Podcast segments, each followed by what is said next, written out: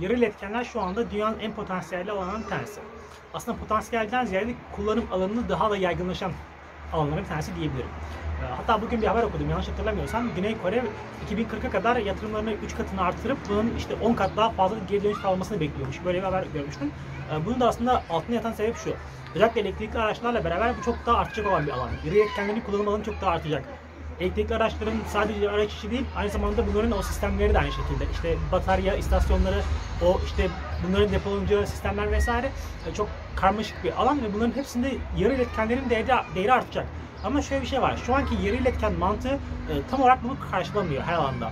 Elektrikli araçlarda da böyle, işte araçların içindeki hava yastığı vesaire bunlarda da böyle. E, Yani şu anki yarı iletkenlerin biraz daha çeşitlenmesi lazım, farklılaşması lazım. Bu noktada işte devreye iki boyutlu yarı iletkenler giriyor.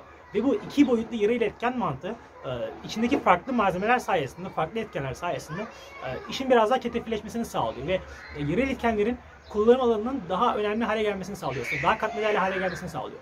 Ve bu şu anda çok yaygın bir alan değil. Yani tabii ki bu konuda çalışmalar var, araştırmalar var. Ama henüz net olarak işte yarı iletken dünyasının tamamen iki boyutluya geçtiğini söylemek çok mümkün değil şu aşamada. Peki bir elektrik mühendisi ne yapabilir? Yani şu aşamada kendisini nerede konumlandırabilir? Burada bence ilk konumlandırıcı nokta işin biraz da ARGE ve araştırma tarafı. ARGE'den kastımız işte akademik taraftaki ARGE boyutları. Ee, Çünkü şu anda bu işin bir altyapısı yok. Çalışmalar var. 2004'ten beri yanlış hatırlamıyorsam adımlar atılmış ve şu anda 2020-2021 dünyasında işin daha teferruatlı hale geldiğini söyleyebiliriz. Ama işin bir akademik tarafı yok. Henüz teoride bir takım saç ayakları oluşmamış durumda. Ve bir elektrik mühendisi şayet Türkiye'de bu konuda bir master yaparsa mesela e, bunu yurt dışındaki iyi bir doktorayla tamamlayabilir. Ya da yurt dışındaki iyi bir üniversiteler ikinci master için kabul alma ihtimali çok yüksek. Çünkü dünyanın akademi dünyasının buna ihtiyacı var. Özel sektör tarafına gelirsek, özel sektörde daha da büyük bir ihtiyaç var. Çünkü dünyada şöyle bir realite var. Özel sektör akademinin birkaç adım ötesinde. Çünkü para orada dönüyor. ARGE tarafında dönüyor. Ee, burada da şöyle bir şey yapılabilir. Özellikle böyle yarı iletken konusunda çalışan büyük fabrikaların, büyük firmaların, işletmelerin e, ARGE tarafına girmek mümkün. Bunu da şöyle yapabilirsiniz. Nasıl başlanabilir bu mevzuya? E, Bu konuda çalışmalarınızı başlarsınız paylaşmaya sosyal medyadan. Zaten bizim aslında bütün amacımız şu. Dijital medyada bir vitrin oluşturup orada bir e, dünya oluşturup kendinize bu markayı, bu dünyayı pazarlayabilmek. Orada var ol- olduğunuz zaman oradaki bilgileriniz çok daha anlamlı hale geliyor. Çünkü şöyle bir şey var. Siz şu anda büyük bir firmanın, işletmenin e, hesabına mail atıp dersiniz ki ben işte şu şu mühendisiyim, elektrik mühendisiyim ya da mühendisi öğrencisiyim, elektrik mühendisi öğrencisiyim. E, böyle bir çalışma var. Çok ciddi alınmayabilirsiniz. Çünkü o zaman siz şusunuz. E, 20'li yaşlarında elektrik mühendisliği okuyan ya da yeni mezun birisi.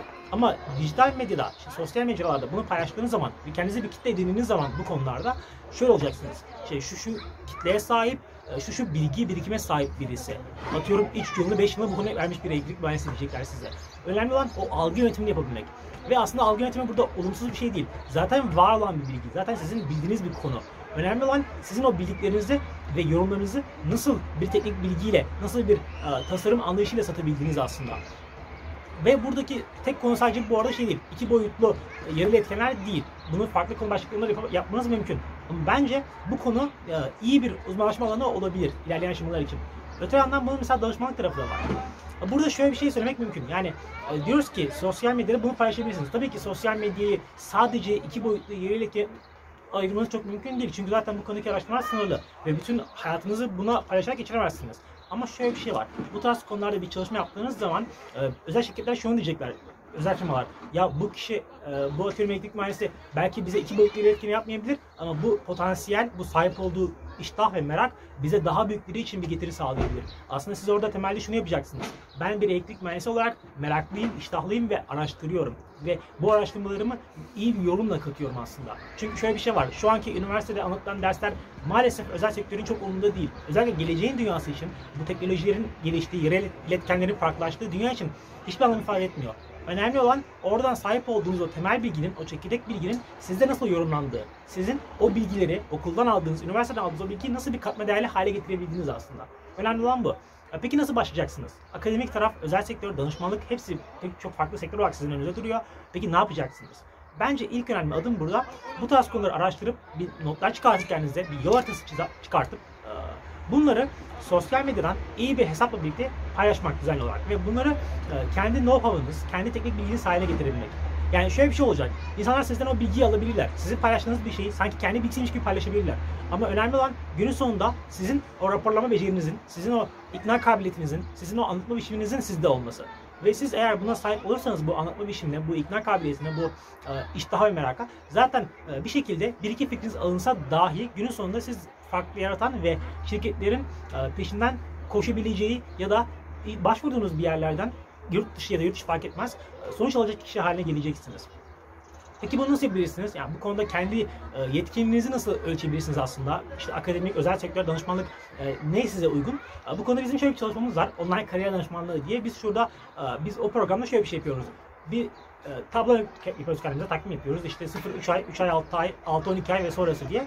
Ve burada e, aşamalara bölüp karşımızdaki kişiyle sürekli olarak bir istişare yapıyoruz. Yani e, ilk 3 ay mesela pazar araştırması yapıp belki bu konuda çalışan birileri vardır. Onlarla bir işbirliği yapabilirsiniz vesaire. Yurt içi de yurt dışı fark etmez. Eğer yoksa ya da varsa onlar nasıl yapıyorlar? Biz nasıl farklılaşabiliriz? Bunları ölçüyoruz. Ve sonraki aşamada da çalışmalara başlayıp bunların analiz edilmesi. Diyelim ki siz mesela işte Twitter'ı kullanıyorsunuz. Ama ne kadar mesela Twitter buna uygun? Ya da LinkedIn'i kullanıyorsunuz. LinkedIn ne kadar uygun? Ya da paylaşım yapıyorsunuz. Bir önem attık mı mesela? O e, çekiciliği almıyor. Acaba niye? Acaba e, hedef kitleniz mi yanlış? Bunların hepsini ölçebildiğimiz bir programımız var.